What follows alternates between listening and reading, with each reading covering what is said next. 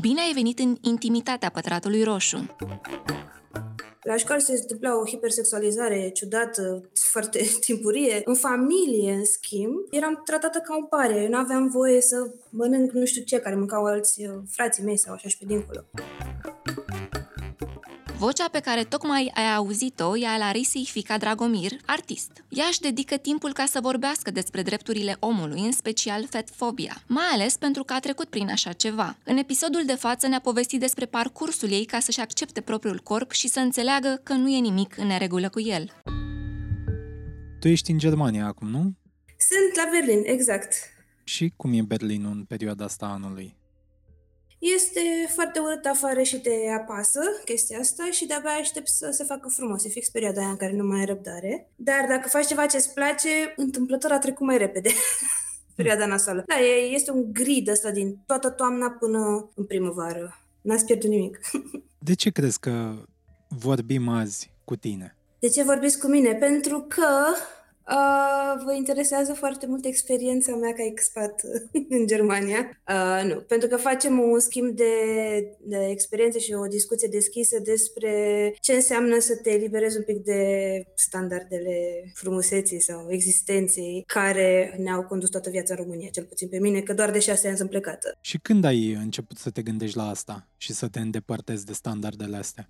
Să zicem, în ultimii patru ani, mai clar spus. După ce am venit în Berlin și, am, și m-am, m-am liniștit, adică m-am așezat, au dispărut problemele de zi cu zi și ai putut să te dezvolți un pic și pe alte planuri existențiale. Și ai vedea pe cineva vinovat pentru încorsetarea asta a standardelor, societatea, familia, fie personal, fie așa în plan general? Păi uh, când vorbim asta de România aici, pentru că standardele astea există oriunde, chiar și aici există, doar că sunt mai relaxate sau nu. Și dacă vorbim și de România și în general, da, este o problemă sistemică. Aici vorbim de regulile patriarhatului în general și dacă e să vorbim punctual, că omul respectiv a făcut sau omul respectiv m-a influențat sau așa și pe dincolo, ei sunt niște victime ale acestui sistem. Deci nu este o problemă neapărat punctuală, ci generală, din punctul meu de vedere. Iar bunăstarea de aici din Germania face diferența, nu că ar fi alte reguli.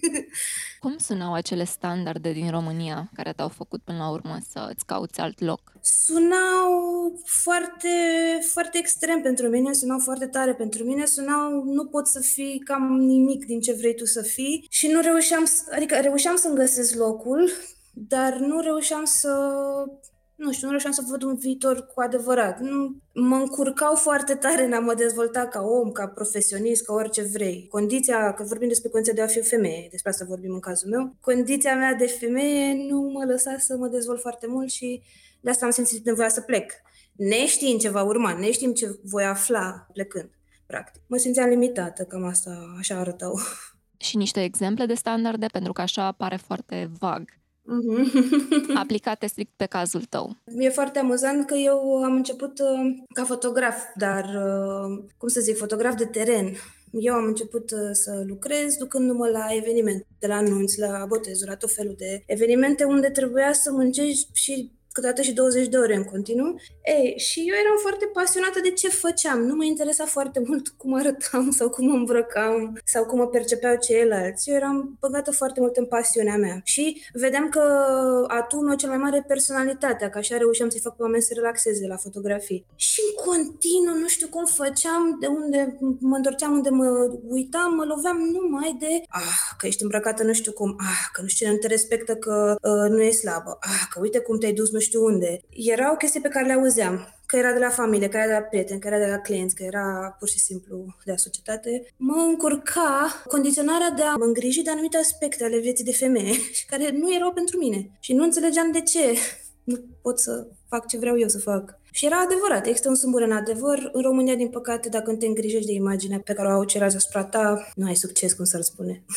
Ce înseamnă îngrijești? Uite, asta este, pentru că e o confuzie între a fi îngrijit, adică să-ți placă de tine, să zici că, vai, ce bine mă simt în pielea mea, și a te îngriji în mod constant de cum arăți. Asta înseamnă, în mod constant, tu să fii conștientă că ai o listă de to-do în fiecare zi care uh, înseamnă îndeplinirea acestor norme. Deci să te încadrezi în aceste standarde. Iar această listă este hanaibi de lungă. și asta înseamnă să te îngrijești la modul, acum e standardul să ai părul nu știu cum, acum e standardul să porți nu știu ce. În continuu tu să fii acolo, în continuu asta să fie prima ta grijă, pentru că de ce? Valoarea este dată în funcție de cum arăți, adică cum atragi pe ceilalți. Și cu toate Asta astea, adică reacția ta care era când oamenii aceștia veneau spre tine cu genul ăsta de critici? La început uh, eram complet uh, convinsă, adică la început, mai ales pentru că veneau dintr-o zonă internă, cum ar fi familia, cele, în primul rând, pentru oricine ele veneau din familie. Eu le simțeam ca adevăruri pure, da? Deci trebuie să faci aia de asta nu faci X, Y, Z, nu reușești X, Y, Z, pentru că tu nu te îngriji de partea aceea, cea vitală. Și am încercat în continuu să schimb, nu? Am încercat în continuu să mă încadrez și nu mi-a ieșit. Adică ce ai făcut propriu zis? Păi putem să vorbim, nu știu, să luăm de exemplu. Putem să vorbim și despre cea mai apăsătoare problemă a femeilor, dar uite, și în cazul meu, greutatea, că aici era cea mai mare problemă, de unde vin și alte situații, stilul de fashion, ce te îmbraci, cum te aranjezi, machiaje și chestia asta. E, pentru că eu nu sunt o persoană într-un corp slab, indiferent ce înseamnă asta. Am fost dintotdeauna, m-am considerat o persoană în corp gras, că mai mare, mai mic, așa m-am identificat. Nu am putut să fiu lăsată să fiu și a trebuit să începem dietele de la o vârstă foarte tânără. E cel mai bun exemplu, cel mai direct.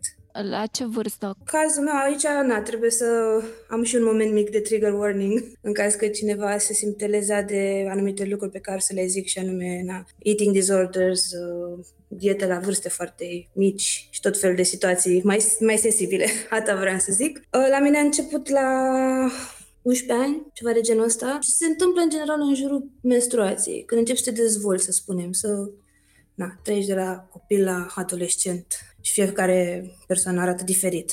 Și atunci la mine a început condiționarea direct.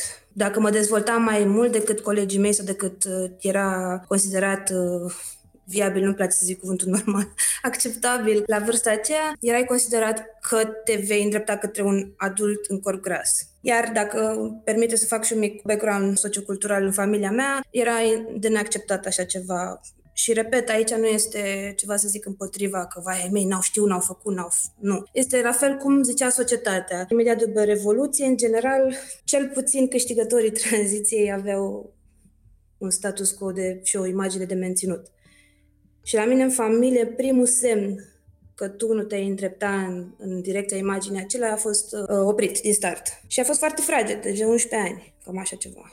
Asta ne duce la una dintre primele întrebări de la ascultători. Cum ai putut sau cum poți să ignori ce spun ceilalți despre tine? Aici discutăm despre cum ignor ca persoană tânără sau cum ignor acum la, ca adult. Ca persoană tânără, totul pornește din familie. Și, în principiu, de la persoana, părintele de sex opus, acela te va influența cel mai mult, cel puțin în cazul meu. Deci, uh, când ești tânăr, este foarte important anturajul pe care îl ai. Nu poți lua foarte multe decizii pentru tine, cum să ignori. Pentru că mediul în care trăim ne definește foarte tare.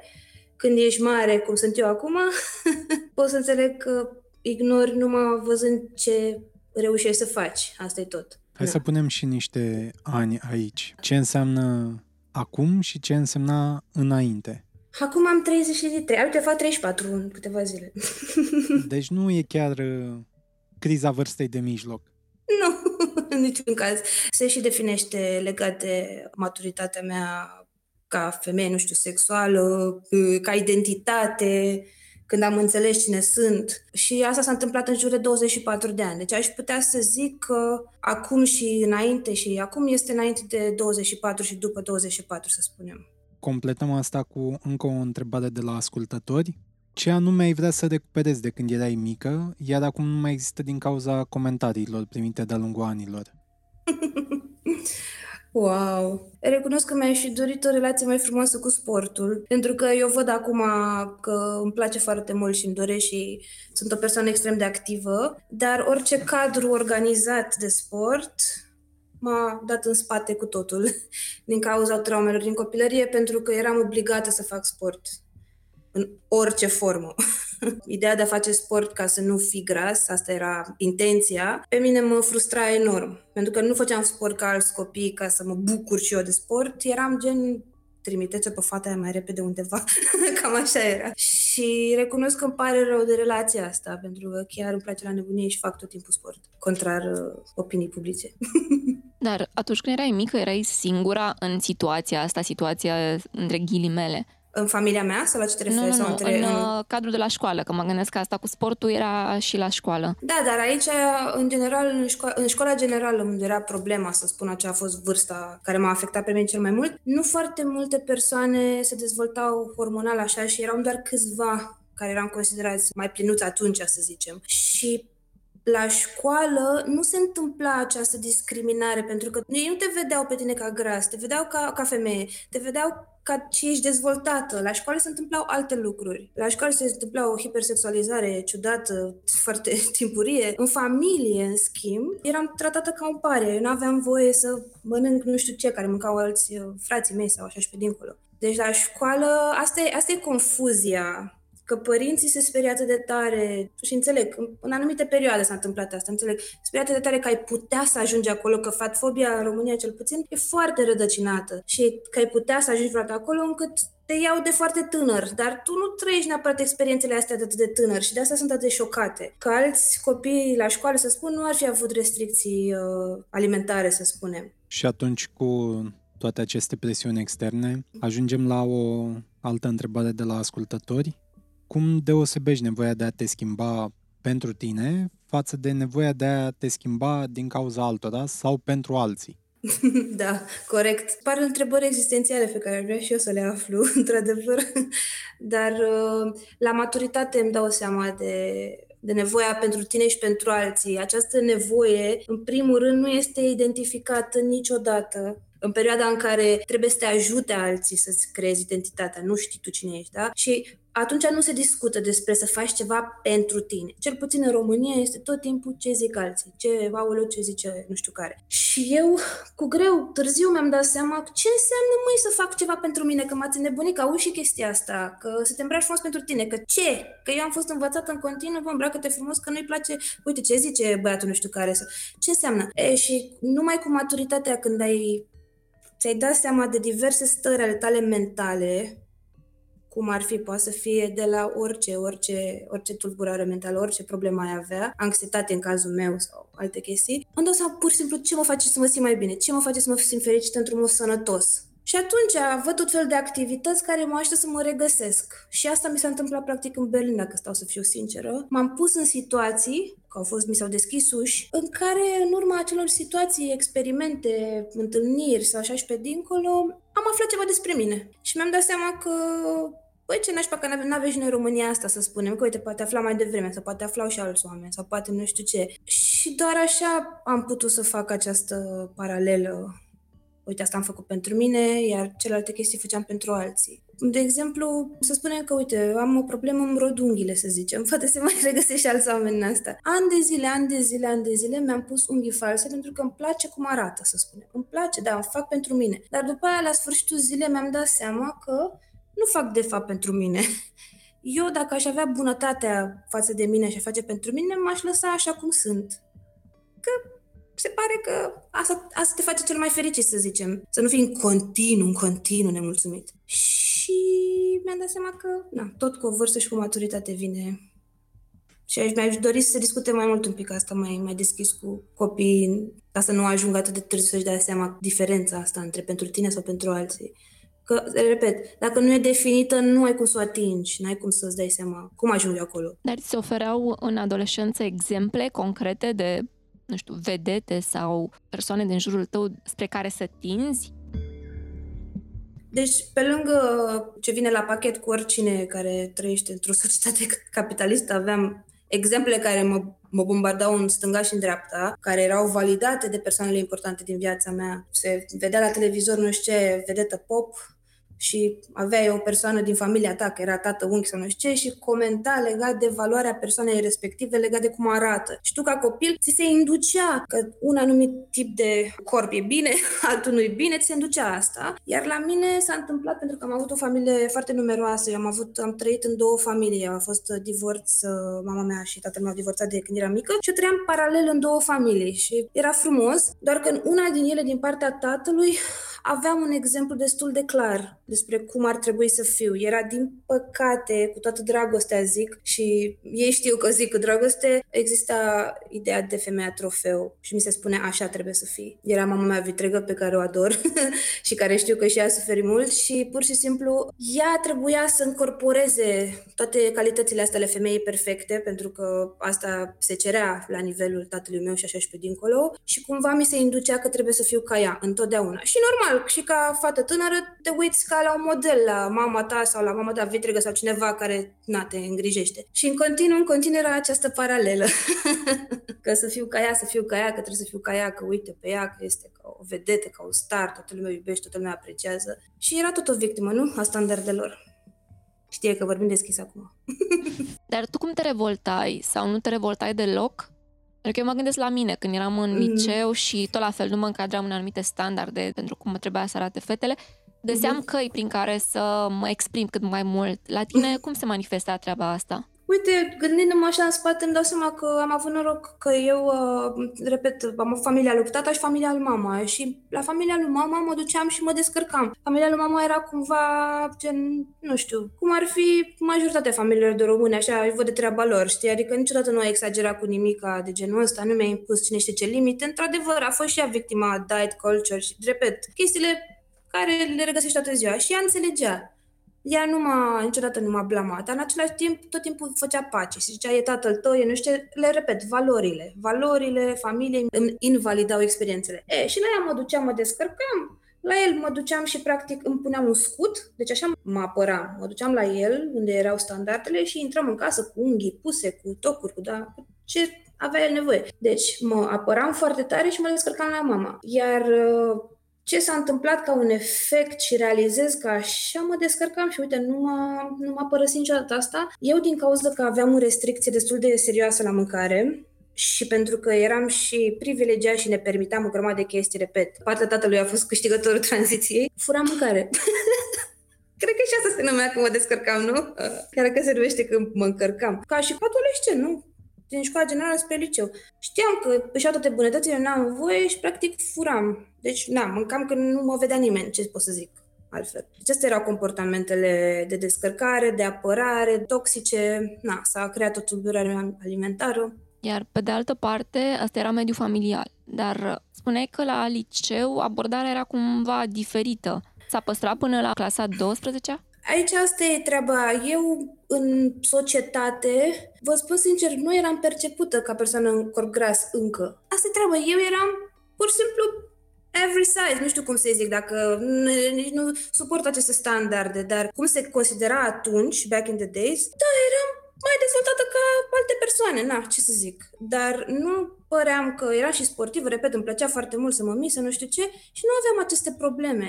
Eu am fost și într-o clasă numai cu fete în liceu și am avut o relație de lungă durată, pot să zic că n-am avut foarte multe conflicte cu persoane de sex opus, să zic, dar în școala generală era o problemă pentru că eram mici și băieții erau învățați la școală că fetelor, na, le cresc sânii, le crește fundul, nu știu ce. Și eram printre puținele fete care aveau aceste evenimente hormonale și eram hipersexualizată școala generală, care și asta m-a lăsat șocată. Asta e altă problemă a patriarhatului, este altă problemă a sistemului, deci asta mi se întâmpla în școala generală, cum mă vede societatea ca femeie în devenire și cum de-abia așteaptă să, cum să zic, uh, să condiționeze corpul, cum arăt, cum nu știu ce, adică băieții erau foarte deschiși către asta, erau clar că ei erau învățați așa, nimeni nu le spunea, bă, nu mai face prostia asta, Ziceam, așa sunt ei, iar acasă eram cumva considerată, bă, ea se îngrașă, nu știu, era ciudat. Uitându-mă în spate, erau două experiențe diferite. Cum nu vorbești despre educație sexuală neapărat acasă, nu puteai să zici, băi, uite, nu mi se pare normal că eu și încă două fete să avem sânii mai mari și efectiv să ne ascundem în pauză ca să nu se uite băieți la noi. Adică nu vorbeai chestia asta acasă, neapărat.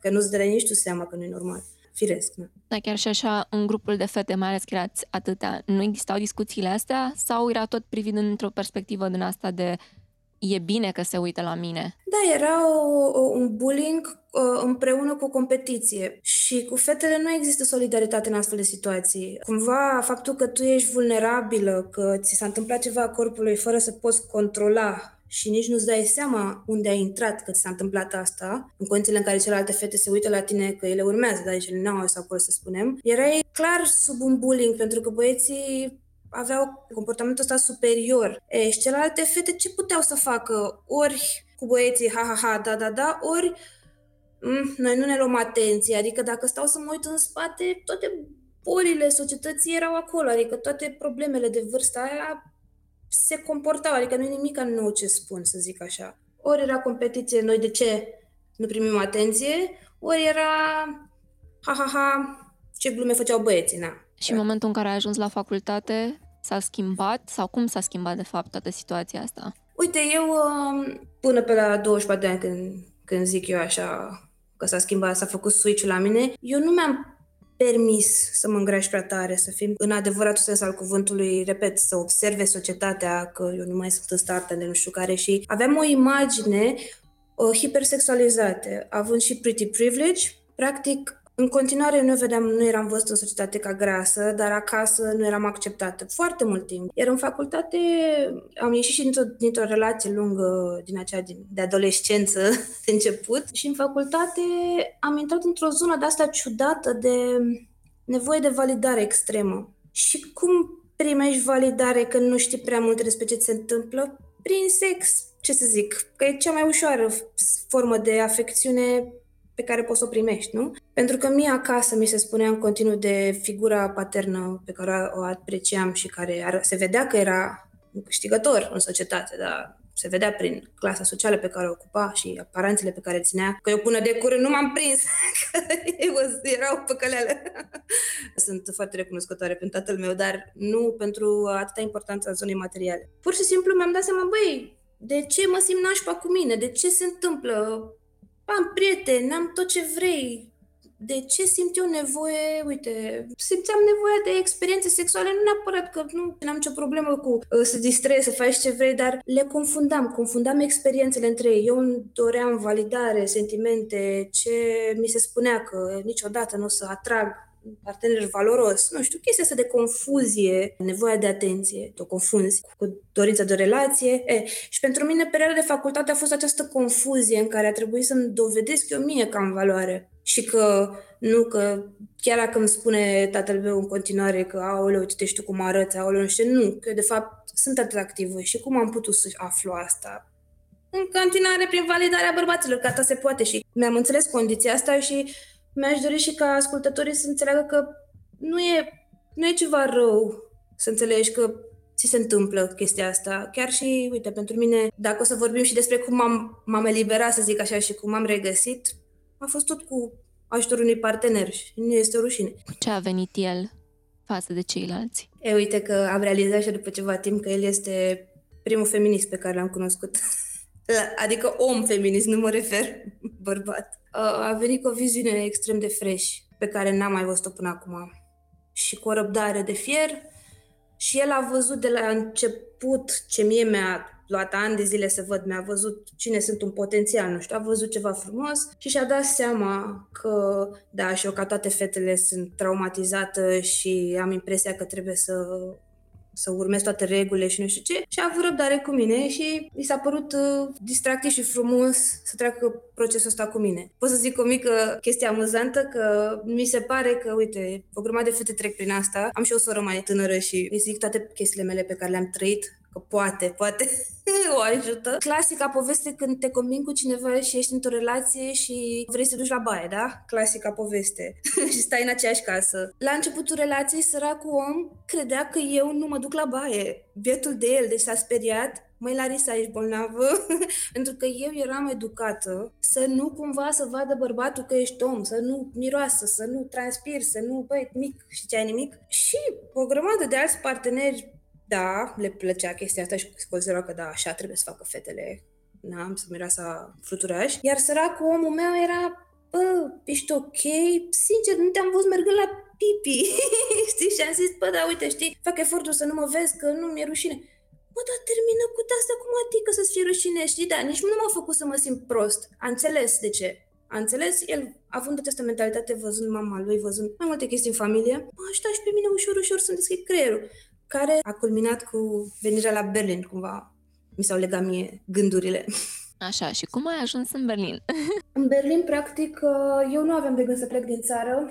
Reușisem prin privilegiul familiei și prin muncă și tot ce trebuie, reușisem să fac un fel de... Aveam afacerea mea, eram foarte mulțumită de ce se întâmpla în România. Nu credeam că altundeva ar fi diferit. Și nu aveam neapărat mare dorință de plecare. Nu realizam atât de multe uh, elemente economice și alte chestii pe care le-am realizat și după pandemie și cu timpul. Și el nu reușea să-și găsească neapărat un loc în România. El avea cu totul alte experiențe decât mine. Tot vorbeam, cochetam cu ideea asta de plecare. E, și la un moment dat, pur și simplu am venit ca turiști în Berlin pentru muzică, pentru că noi amândoi punem muzică, amândoi sunt DJ, amândoi suntem super pasionați și asta, asta ne leagă foarte mult și am venit, uh, na, turiști în noua zonă de distracție și muzică. Wow, mi s-a părut incredibil de frumos și Bogdan fiind foarte cultivat pe zona politică, de stânga, bineînțeles, ne sfătuim idei și discutăm și, practic, ne-am gândit că ar fi cel mai bun loc,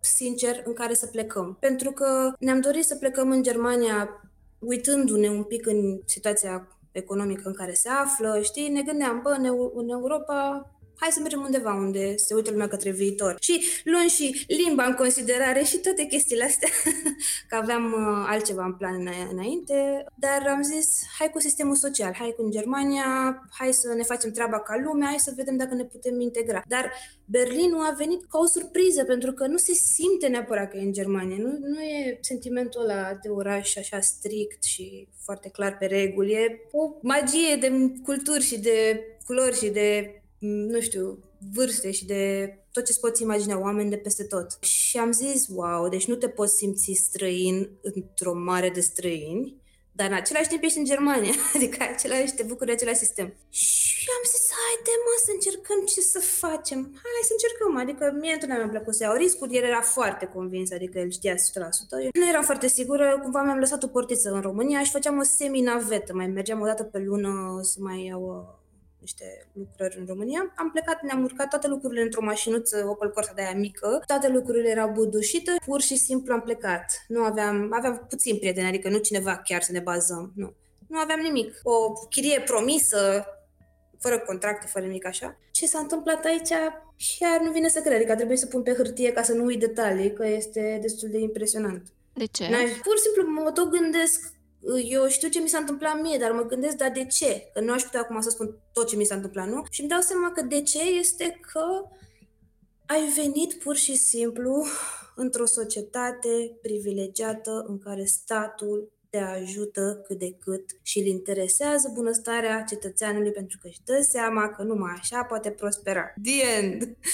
Nu este un stat să-ți dea în cap Măcar atâta. Iar faptul că aici, în mediul în care activez pe partea de muzică, aici a fost uh, zona de wow, să spunem, în ultimii ani, în mediul în care activez, cluburile din Berlin fac parte din patrimoniul țării, adică sunt foarte respectate și majoritatea și oricum peste tot unde pun eu, sunt foarte clar politic îndreptate către partea de stânga, nu se discută, adică cu tot ce trebuie, știi? Imaginea asta este, mesajul ăsta este. Și mi-am dat seama cât de important este, unul, nivel de trai, că te poți relaxa și că te poți dezvolta, și doi, mentalitatea un pic mai sănătoasă. That's it. Nu zic nimic extrem aici. În momentul în care tu în România ai scrâșnirea dinților din momentul în care te-ai trezit până te culci, turbocapitalism, hustle culture, tot ce vrei, pe care am trăit pe pielea mea majoritatea vieții mele. Nu, nu te poți gândi cum să faci tu să fie mai bine și pentru celălalt de lângă tine sau cum să faci tu să te dezvolți nu știu ce. Lipsa de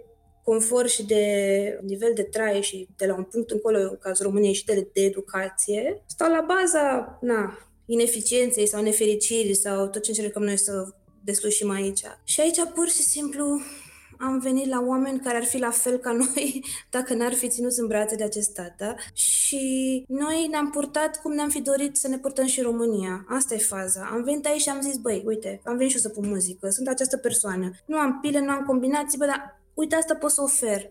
Și mi s-a dat o meritocrație, mi s-a dat un ceva, s-a uitat cineva în gura mea fără să mă întrebe, ă, dar pe domnișoara cine o recomandă? Cred că vă dați seama, sună foarte cunoscut această replică pentru că este în România, as we speak astăzi, de la instituția de stat până la cel mai șmecher club de underground, este această mentalitate în România generalizată. Și de asta nu se poate face treabă. Sau cel puțin am putut să fac treabă, dar când am văzut ce să-ți faci treaba altundeva, am zis, serios?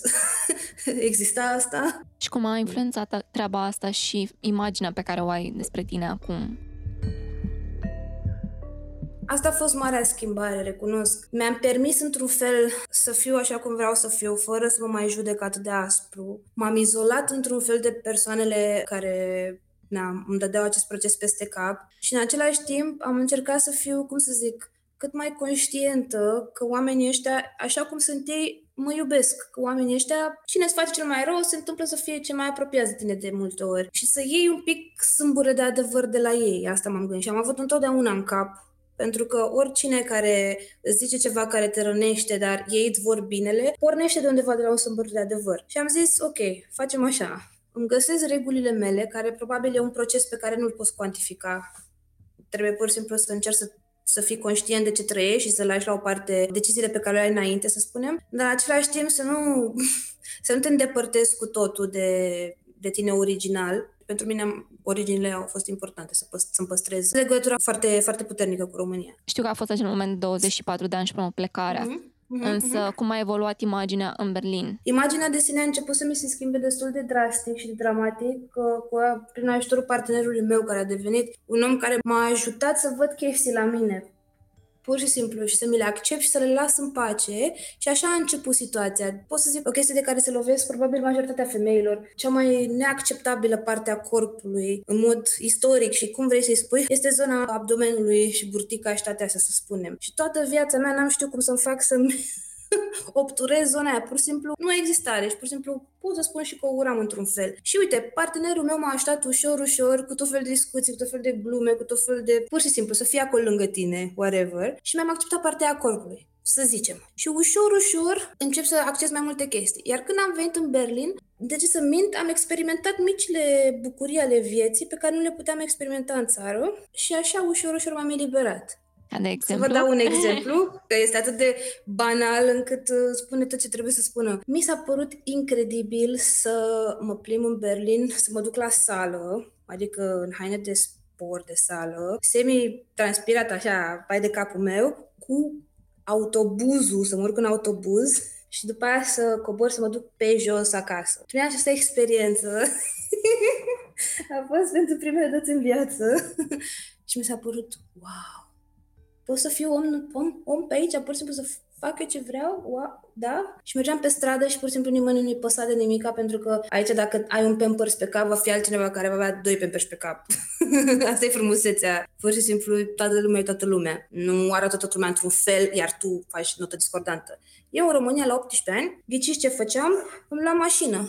Deci la, în ziua de 18 ani am, mi-am luat carnet, după aia, instant, am luat o mașină vai de capoi de undeva, mea, mama m-a ajutat, pentru că ca femeie și mai ales ca femeie care corpul meu ori era discriminat ca o ești grasă, ori era hipersexualizat, una din două, pe stradă. Nu puteam să merg după sală, care sală? Sală, grași la sală, adică pentru mine să fiu un uh, colan și în asta pe stradă era o nenorocire. Și să merg pe jos 100 de metri sau să mă urc în vreun transport așa, Eram Cirque du Soleil în București, din păcate, așa mă simțeam. Nici 200 de metri mergeam fără mașină. Iar aici, săraca mașinuța mea, am părăsit-o undeva, recunosc că sunt într-un garaj. Nu mai folosesc mașina de 2 ani, cel puțin. Mi s-a schimbat tot, nu știu, tot stilul de viață, într-un fel. Mi-am dat seama că am și o loc pe aici.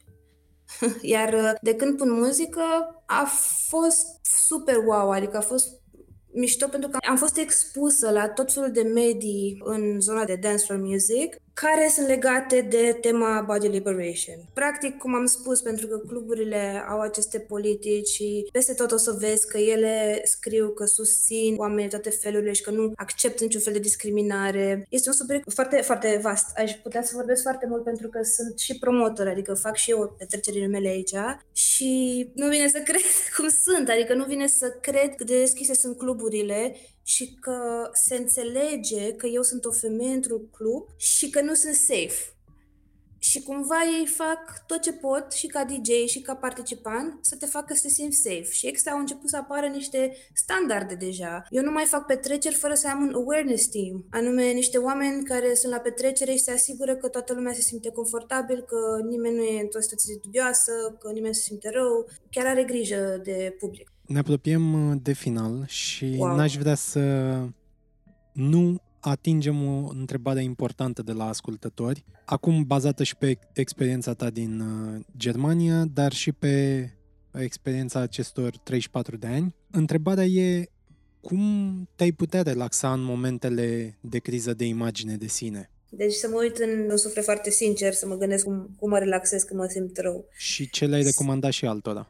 Sincer, eu îmi fac un jurnal de amintiri, că e, sunt poze, că e video, că e... Ce, în general am fac videouri multe și de multe ori sunt uh, în momentele mele cele mai vulnerabile, că m-a filmat cineva la o petrecere în care, nu știu, sunt îmbrăcată foarte sumar și sunt, nu știu ce, și un culițe pe afară sau, nu știu, sunt un moment vulnerabil și e o atmosferă frumoasă, adică am văzut că am creat ceva frumos prin momentul ăla, n-a fost nimica rău. Și mă uit la clipurile alea, pur și simplu mă uit să văd ce creez eu ca om.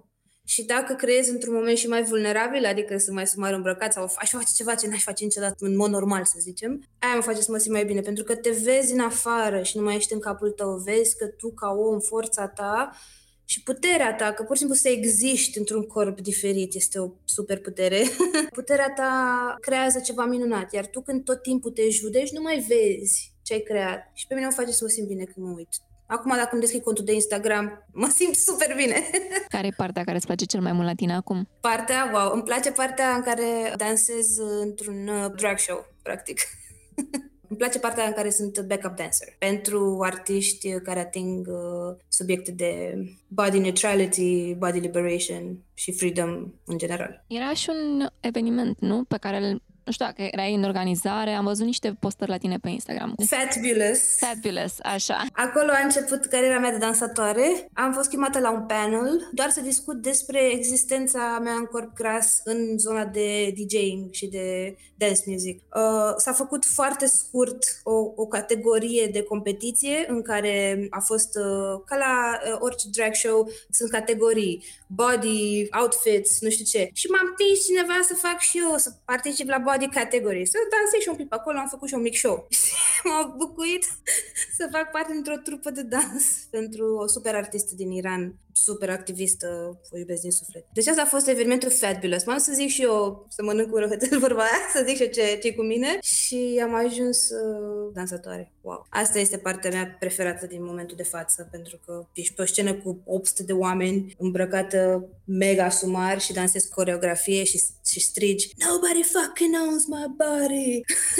și toate chestiile astea super șmechere. În general sunt show-uri pur activiste. Și pentru că toți suntem la capitolul chestii super șmechere, ce ai putea să le recomanzi celor care ne ascultă ca niște resurse, conturi de Instagram sau cărți, ceva ce te ajuta pe tine în procesul ăsta mm-hmm. de redescoperire a propriului corp și înțelegerea mm-hmm. lui? Eu, una, uitându-mă în spate, am o listă de oameni pe care i-am urmărit și care m-au influențat, însă sunt cum să zic, sunt extrem de vehementă legat de sursele pe care le digerăm. Nu consider, chiar dacă spun acum trei nume, să spunem așa, este infim, este foarte mic și, în general, sursele astea trebuie să fie așa, gen 2% din cultura noastră și interesul nostru, pentru că cea mai importantă lecție pe care o să luăm va fi lecția de istorie. Dacă reușim să înțelegem istoria din diverse părți ale lumii și mai ales în zonele opresate, să înțelegem foarte mult din ce se întâmplă cu noi. Că de multe ori mâncăm poate conturi de Instagram pe pâine, știi, și luăm pur și simplu ce zice acolo, dar fără să înțelegem cu adevărat. Și pe mine ce o carte care m-a impresionat foarte mult și ca pe care o recomand și care pur și simplu cred că face un zoom out important, important, este Fearing the Black Body, The Racial Origins of Fat Phobia de Sabrina Strings. E super faimoasă, adică se găsește peste tot și înțelegi mult mai multe decât poate să zic un cont de Instagram, dar în același timp avem și uh, cel mai faimos, adică pentru mine a fost cel mai mare cu Your Fat Friend, cu Aubrey Gordon și o carte cu, uh, se numește You Just Need to Lose Weight sau ceva amuzant. Mai este și un cont pe care eu îl validez, adică care mi se pare că informațiile sunt așa, din multe perspective prezentate, uh, este The Body is not an apology, este un cont de Instagram condus de femei de culoare și tot așa este multidezvoltat uh, conținutul. Și pe tine unde te pot găsi oamenii? Dacă vor să urmărească mai ales petrecerile pe care le organizezi? Păi vă aștept la Berlin, chiar vă aștept. Oricine vrea să vină la petreceri să-mi scrie, că știu unde să vă trimit ale mele sau altele. Și să zicem pe Instagram Larisa Truel cu puncte între cuvinte. Deci Larisa Tru cum se aude, fără E și L, L, doar un L. La fel e și pe SoundCloud, Truel, numele meu de DJ. Și sigur nu scapă ceva. Acum mai am și proiectul meu de suflet, se numește Smoothing Grooving, este seria de, de petreceri pe care le organizez. Asta e ușor de ținut, Smoothing Grooving, cu punct între ele. Și ce să zic, ne mai vedem și pe România cu rare ocazie, din păcate. Dar ăsta este alt subiect. Mulțumim Clar. mult! Cu drag! Acest podcast a fost realizat de Dana Alecu și Dățvan Băltărețu. Fiecare nou episod Pătratul Roșu poate fi ascultat pe SoundCloud, Spotify și Apple Podcast și multe alte platforme. Totodată, nu uita să ne urmărești pe Facebook și Instagram ca să afli care vor fi următorii noștri invitați și să ne spui ce ai vrea să știi de la ei.